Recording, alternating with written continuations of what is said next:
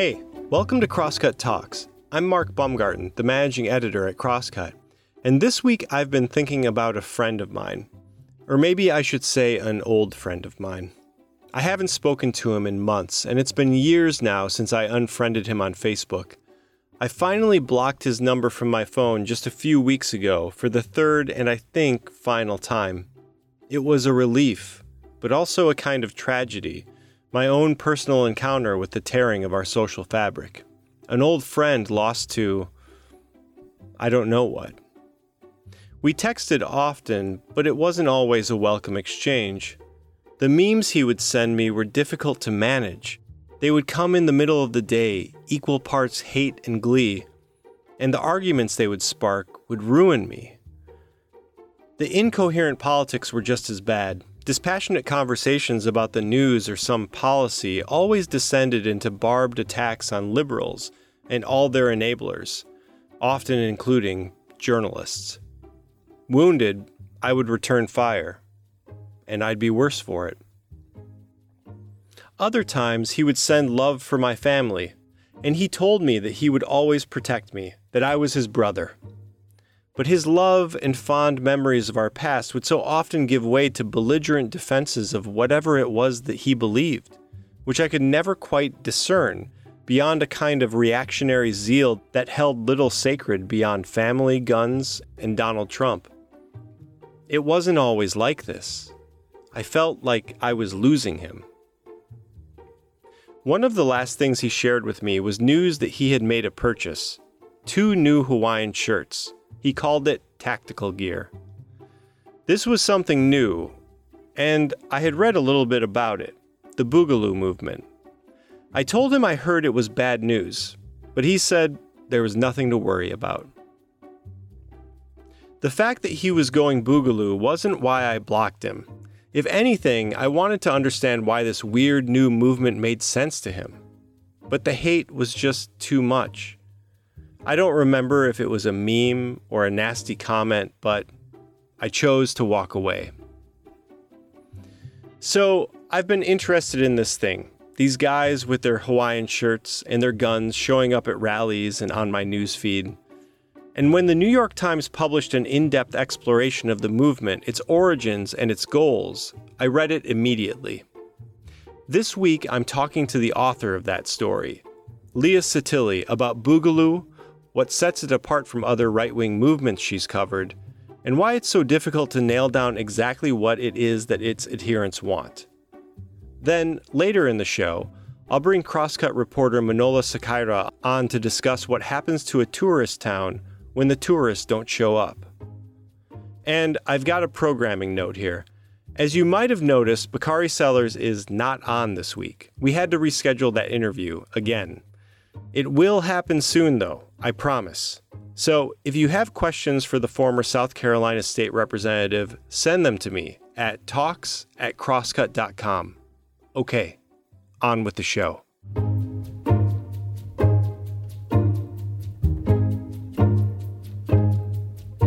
I'm on now with Leah Sottile.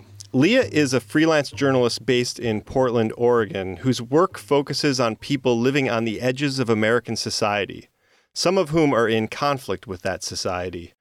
Over the last few years, she's focused her attention on the saga of the Bundy family and their clashes with the federal government. You can hear the entire story on Bundyville, a podcast from Oregon Public Broadcasting and Long Reads. It's an amazing podcast. Please, when you're done listening to this, go and subscribe to it and listen to it all.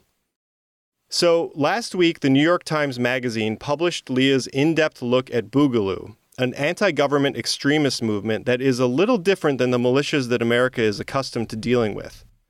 Leah writes that the Boogaloo is leaderless, and its goals differ depending on which Facebook or Telegram group you're hanging out in. Some of these men claim to be anti racist, while others hold white supremacist beliefs and warn of an impending white genocide. While some Boogaloo pages on Facebook feature periodic talk of racial justice and urgent needs to address climate change, Many others are filled with memes featuring neo Nazi black suns. If there is one thing that binds the Boogaloo together besides guns and Hawaiian shirts, it is a firm anti authority, anti law enforcement stance, and a willingness, if not an outright desire, to bring about the collapse of American society. Leah, welcome to Crosscut Talks. Thanks for having me. So, uh, you know, I think that uh, we all have uh, had Boogaloo kind of appear at some point in our lives in the last year or two, and it's a curiosity. It's a very strange thing, and it gets just stranger the more that we learn about it. When is the first time that you ran into the term boogaloo in this context? And how did that come about? So I first saw um, the Anti Defamation League last fall, so in the fall of 2019, write this kind of dossier on on on the boogaloo and what they were seeing and how the word was being used and kind of co-opted by anti-government groups and some racist some not.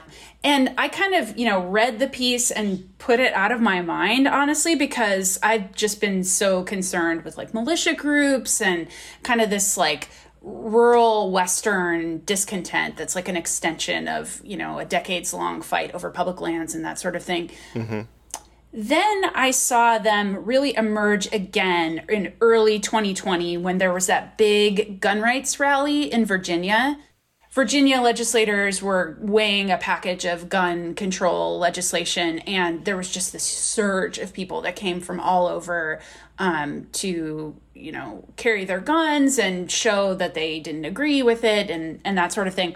Tons of militia groups, but a lot of boogaloo people. So I really kind of just thought it was like this new style of the militia movement. Like people were just like wearing Hawaiian shirts now or something. And right. That was even still in this sort of early um, marination period of the movement, trying to figure out, you know, are we 2A guys? What are we talking about? What are we doing? And really, I think it was in um, when the lockdown happened with coronavirus and everything, then I think we really saw like what the Boogaloo was and how it really differed from the militia movement.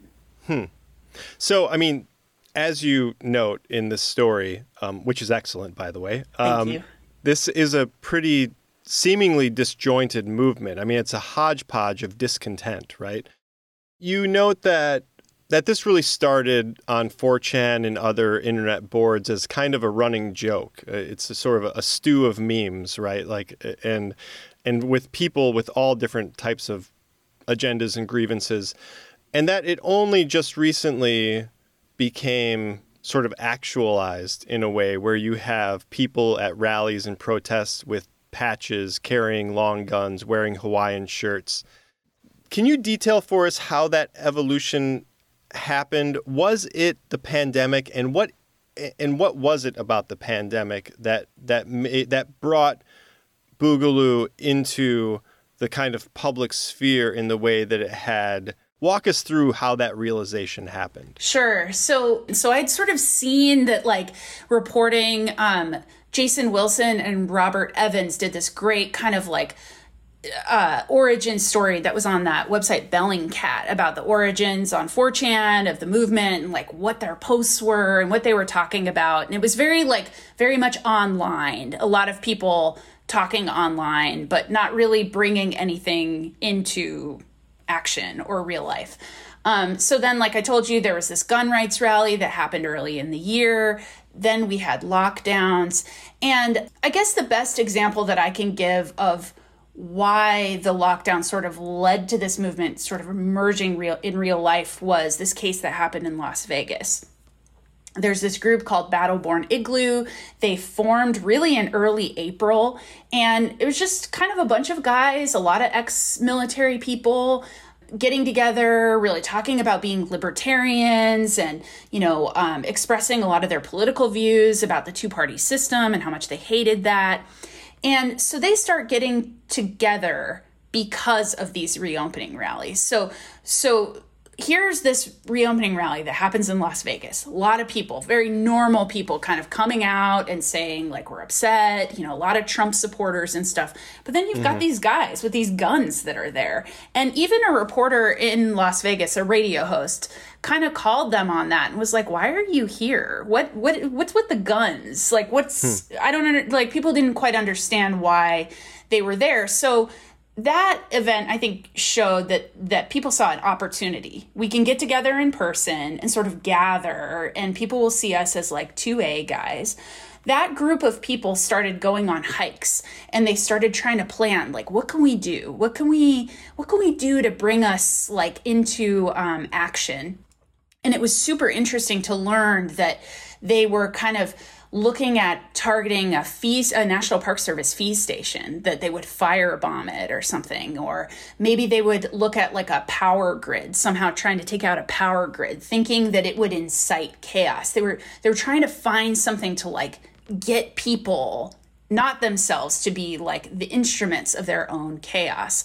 So they're you know they're thinking through all these ideas and then george floyd is killed. And we see this huge nationwide uprising in every city in America, including Las Vegas.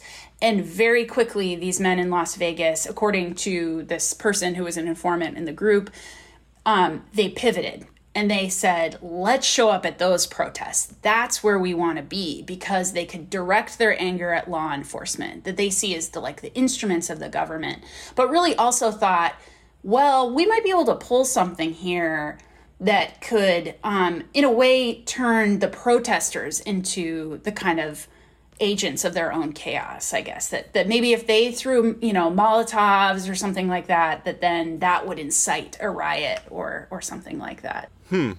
And it very quickly moved to actual violence. In some and, cases and really yeah. like the taking of life mm-hmm. right? You you write about this incident in oakland and i'm i'm wondering if you can maybe briefly explain what happened with that because that seems that incident seems very uh, telling about sort of where where the movement lies in this sort of whole whole mess of uh, of civil unrest. Yes, absolutely. So when the George Floyd protests started in the Bay Area in Oakland specifically, you know, a bunch of guys that were in these Boogaloo Facebook groups started chatting and saying, like, okay, maybe there's something here with these protests. Um, to be clear, these were people who had been posting a lot about being anti racist and there are lots of boogaloo groups that have a lot of white supremacist talk in it. This, this, from what I can tell, was not one of them. So they started talking. Okay, there's something we can do at these protests. So um, a man named Steven Carrillo is accused of telling other people in the group, let's use these protests to basically achieve our own ends. And he and another man drove a van by the federal courthouse there, which had been sort of the like Homeland Security and that sort of thing were concerned that the courthouse could be a target of the protests, that maybe they would go mm-hmm. there and, and, you know, commit property damage or something like that. So, knowing that Carrillo and his associates supposedly committed a drive-by shooting where they just shot up a guard station. They injured one man and they killed another. And then eight days later, um, that van was seen in Ben Lomond, California, kind of near Santa Cruz. And the police basically tracked it to Steven Carrillo's property. When they approached the property to, you know, confront him about what was going on and what was going on with the van, he started firing at them, shot and killed one, shot several others, and fled from the property, carjacked a car, and eventually, you know, abandoned that car and wrote sort of this statement about the boogaloo in his own blood on on the car. Super right. harrowing situation. Obviously it is the deadliest incident so far committed by somebody who identifies with the boogaloo but it has also not been this this is a leaderless movement so you don't have like a statement coming out on on a widespread scale of people saying like this is not what we are all about certainly i've talked to people within the boogaloo who say like we don't even know who that guy was um, he wasn't a part of us but i think that this sort of brings up this question of like how movements regulate themselves. You know, if you mm. if you truly don't believe in committing violence against police officers, then then why isn't there more of a statement of that coming out? So that yeah, that incident was the biggest one in terms of violence. However, there was a Boogaloo boy in Texarkana, Texas, who said that he was going to hunt police officers and live streamed himself right. trying to do that kind of thing. So there's, you know, all around the country, not just in the West, all over, um, there have been these incidents of people with firearms and pipe bombs and tons of ammunition kind of aligning with this movement that really is all about bringing about some sort of cataclysmic event. So you've spent a lot of time talking to militia members, studying militias. You spent a good amount of time talking to to Boogaloo Boys and and um, and others for this story, and you make very clear in the story that there is a that there is a difference between these two, and that that difference is um, that Boogaloo like in a way seeks to bring down society. Sure. Um, what is the nature of that difference between the two of them? There is a distinct difference because I think for a while I thought, you know, these are just militia guys in Hawaiian shirts. And in some cases, you know, right. in the case of the Washington Three Percenters, you've got Matt Marshall, the, you know, de facto leader of the group wearing a Hawaiian shirt now and also being a three percenter. So it's it's been a little bit confusing. But what what I was able to deduce is that over the course of tons of years of reporting on militias, like there's always this sort of preparing for some kind of future uh, disaster, whether that's a pandemic or a hurricane or, you know, government takeover and gun roundups and New World Order and all kinds of conspiracy theories, there's almost sort of like this optimism to it. Like, we're obviously going to be so prepared that when society collapses we'll be the ones to kind of set it up again and people will want our help and and really kind of setting it up in our own image where mm-hmm. it benefits people who are like us the difference with the boogaloo is it's much more nihilistic. It's it's in the case of someone like Steven Carrillo or even some of the guys in Las Vegas, based on what we know that has come out of court, um, there's wanting to be the bringers of of that apocalypse or that chaos. So it's not so much trying to like set up a society that benefits the militia movement. It's a we want to take action we, we want to be the ones to do something. And there was this incredibly telling grand jury transcript which you know i should point out are can be very unreliable especially with people who are paid informants by the fbi but there was mm-hmm. this fbi informant in the group who basically was saying you know militias are old guys these are guys who just want to like eat and go to bed and like talk about the government, but they never want to do anything. We want to be the ones to do something. And I think that that's notable because you have a lot of people in the Boogaloo who are ex military, a lot of people who who maybe um, desire to be like a Timothy McVeigh, who also felt that same way, who wanted to, you know, do something so cataclysmic that the government would be brought to its knees. I mean, that's what really what he wanted from the Oklahoma City yeah. bombing was to commit something so violent and so unforgettable that they would never commit another Waco again. So, which to me, the natural follow up to that is why? I understand the militia perspective. I understand this. You know, I mean, I uh, I grew up in the country uh, uh, around a lot of gun owners. I understand self sufficiency. I understand the kind of pride that, that one can feel in being prepared for um, for uh, for chaos and disaster and, and all of those things. Um, it it just seems not just like a small split, but just a radical split to just want to incite chaos. And I and I I wonder is there a historical analog for this perspective, or is this something that is just really fresh and new that we're seeing? This kind of these people organizing to destroy.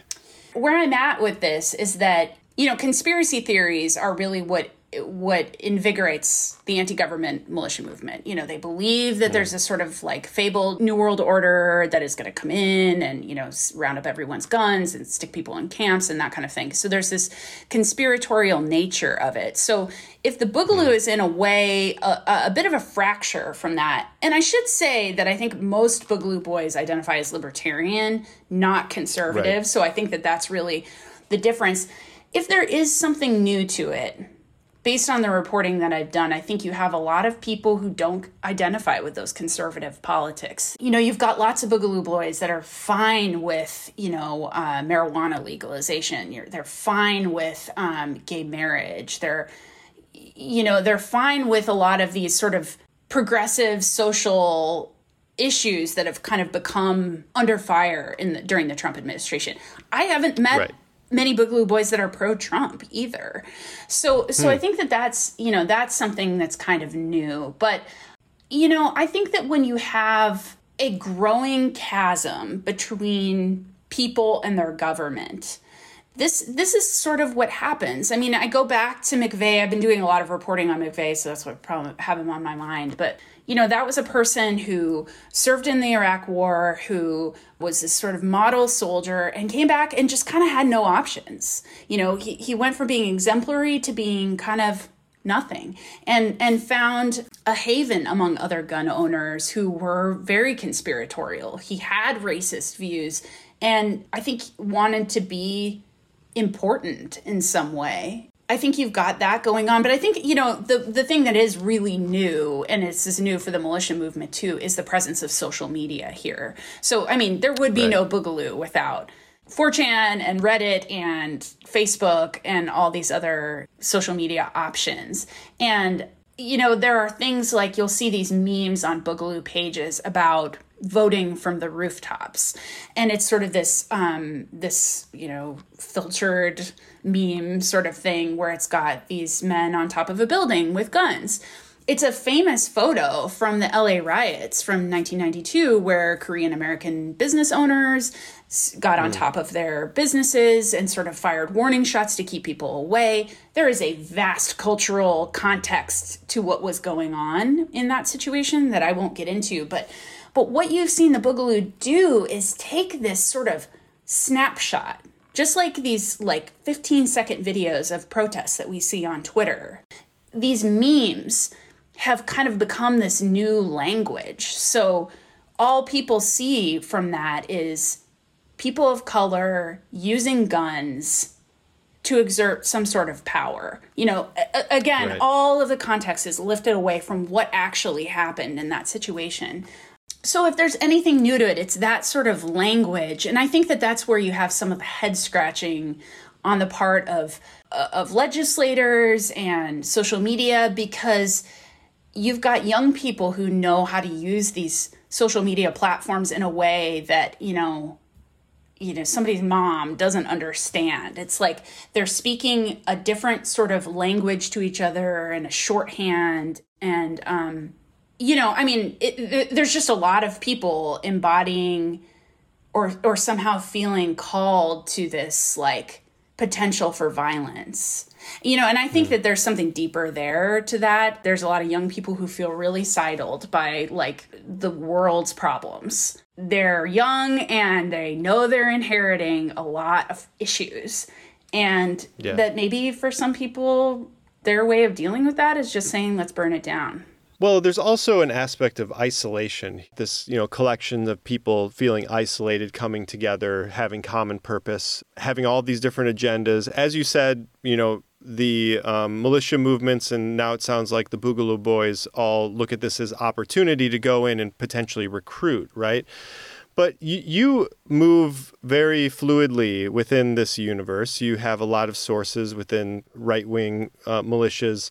And I'm kind of curious have you talked to militia members about what they think about the movement?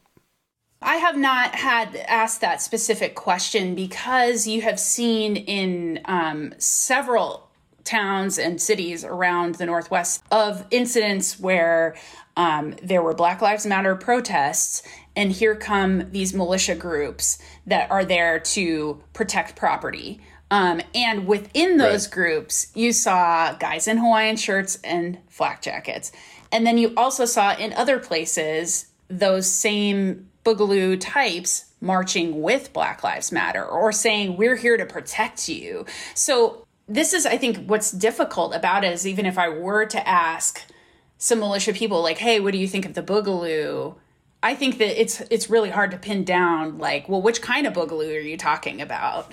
But also, you know, it is a leaderless movement, but so is the militia movement. Like, I think that that's something a lot of people think is that, oh, these, you know, three percenters and oath keepers are super organized. They're not. And so, you know, there really are a lot of similarities. It's just trying to understand, you know, how genuine is your desire for racial justice and to be anti racist when you have people suggesting that they use protesters as an instrument of their own chaos. Like, that seems to me yeah. to be the most potentially racist thing you could do. So it's it's it's difficult, you know, and also, you know, you've got people of all races and all ages in in these groups, both militia and boogaloo. So it's um i think it is appealing to people who are in the militia movement who are like okay yeah we, we're ready. We want to do something. So what is the federal government's view on this movement?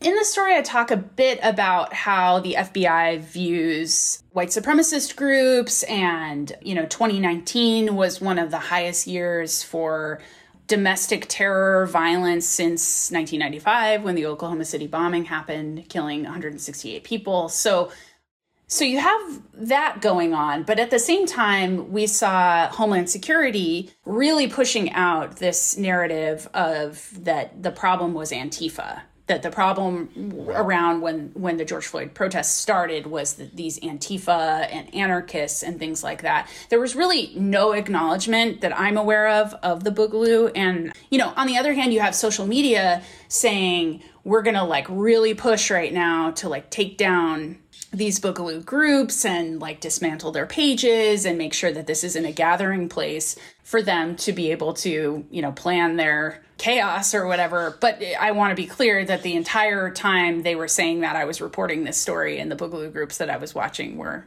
were very much alive on Facebook. Hmm.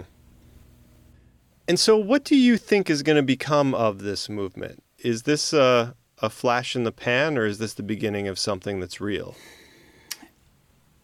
I um in the story I talked to at length to um a Boogaloo boy in Waco, Texas, who is a part of this group called Tree of Liberty. They have a website called Tree of Liberty, but they also have a uh, group called the United States Boogalier Corps, and um, you know it's, it's like these ridiculous names. But what my conversation with that man was really interesting to me because I saw that he was very concerned about their image and he was really concerned about being seen as helpers. And he shared with me this anecdote of going to a protest over face masks. And you had a bunch of people without face masks and you had a bunch of counter protesters with face masks. And by his telling, he and his friends, the Boogaloo Boys, were in between saying, neither of you can even hear each other. How can you protect each other's rights if you're just shouting at each other? Now, I don't even know if this is true. I couldn't confirm it. But if it is true, I think that it just shows that there's this, that even the Boogaloo doesn't know what to do. My fear is that it really only takes one person to commit violence. We see that with what happened with Steven Carrillo. We see that with what could have happened in Las Vegas and all these other incidents. So, it has a real risk of becoming an extremely violent movement and a catch all for people with all sorts of ideologies to commit violence if it doesn't figure out a way to take a stand against violence. But, you know, if the heart of your movement is violence, then I suppose you're going to try and get what you want. All right. That's Leah Sottile. You can read her story about the Boogaloo at the New York Times. The title of that story is The Chaos Agents. And again, listen to Bundyville. Just go and listen to it. Leah, thanks for coming on the show and sharing the story with us. Yeah, thanks for having me. Hi, my name is Mason Bryant, and I'm the associate editor of Crosscut Opinion. We are surrounded by two massive and complicated stories right now knowing what to think about the pandemic and the protests can feel like a full time job. That's why, over the last few months, Crosscut Opinion has tried to bring analysis and argument to bear on these history defining events. With help from a roster of really smart writers, I'm working every day to introduce new ideas, and maybe a few old ones, into the public conversation. If nothing else, we hope the op eds and essays we publish can help you think for yourself about this tumultuous moment and how it's transforming society.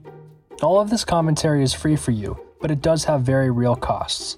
As a nonprofit news and opinion source, we count on support from our readers, viewers, and listeners like you to continue producing the stories and conversations that keep you informed and engaged with your community. If this work is valuable to you and you would like to support our journalism, go to crosscut.com/donate. Okay, back to the show.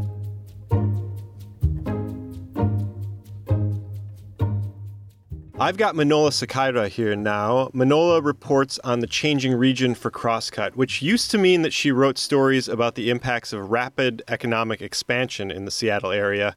But in the last six months, she's been more focused on the kinds of change that accompany economic contraction. Recently, she told the story about a tourist hotspot on the Olympic Peninsula that has gone cold. Manola, welcome to the show. Hey, happy to be here. So, to start with, can you tell me what a normal day looks like in the town of Port Angeles during a regular summer? Yeah, so Port Angeles is a really big tourist town. It's one of the biggest towns on the peninsula. So, usually at this point in the summer, there are just hordes of tourists from not just Washington, but also out of state and international visitors too. I know that they get a lot of visitors, you know, from Asia and from Germany um, as well as Canada, which is obvious since they're they're just so close to Canada. But yeah, usually really really busy this time of year. Um, this is kind of the the biggest time of year for businesses in the area in general. I lived for a year there when I was younger, and I just remember always, you know, there always being festivals there. Just going to the beach on any given day in the summer, you'd always see just a ton of people, and and you know some of the fishing and crabbing stuff that goes on in the peninsula being a really huge draw. It's usually packed. what does it look like now? Yeah, right now, I'd say that definitely, it's definitely not as packed as it usually would be this time of year. I have been hearing from businesses that they've been getting more in state and neighboring state visitors, which I think is interesting. So it sounds like people are really taking that local travel mindset, um, which has kind of been promoted by a lot of um, businesses just to keep local businesses alive, but generally much less packed than it normally would be. So, the linchpin of this story is the Coho Ferry, right? This is a ferry that's owned by a company called Blackball. It runs mm-hmm. between Port Angeles and Victoria, BC. That ferry is not running right now. It hasn't been running all summer. Why exactly is that? Is it because of restrictions or is it because there isn't any demand? Right now, the Canadian border is uh, closed for travel, for leisure travel. So, I mean, that's basically what the ferry did in its entirety. So, it's been closed just because they're not able to make the same trips or not able to offer the same services as they were before and it won't be open, they say, until the Canadian border opens up again, which has been a little bit, I guess, worrisome since um, the Canadian government has been pretty conservative with how they're moving forward with that. So we don't have any Canadians coming into Port Angeles. You know, what's the significance of that? What kind of an economic impact does the ferry have on on Port Angeles and the peninsula in general?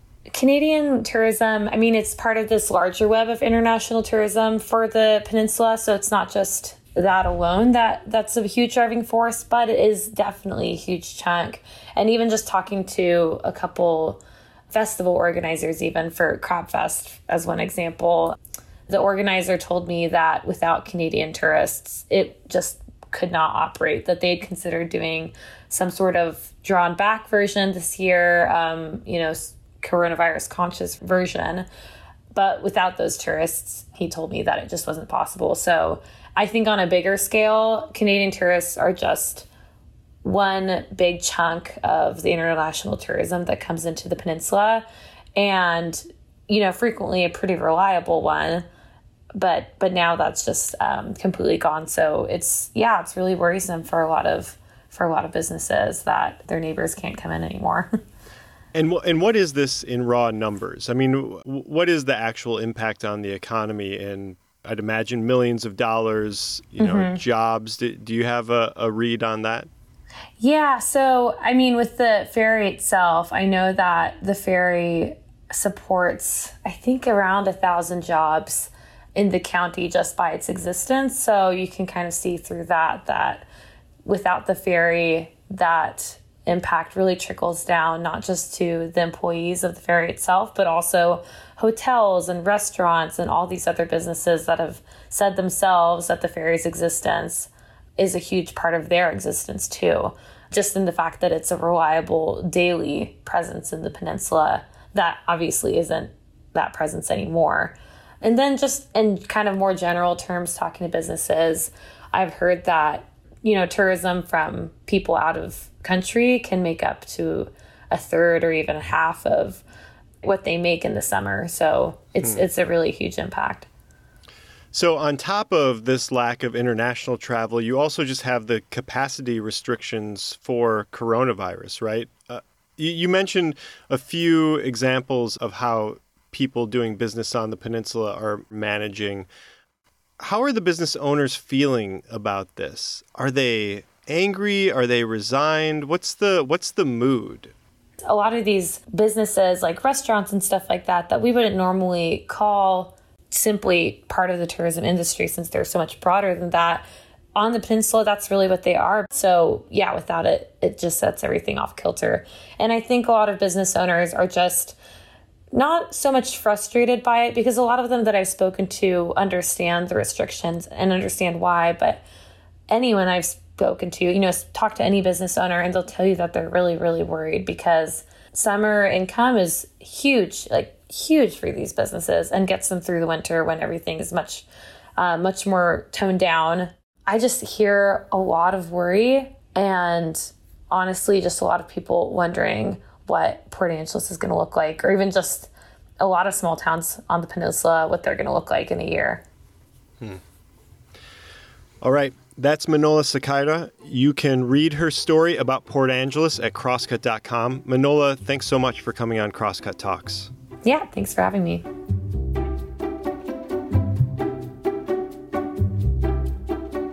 And that's it for this week's episode. Thanks again to Manola and to Leah Sottile for joining me. This week's episode was engineered by Rusty Bacall and produced by Jake Newman.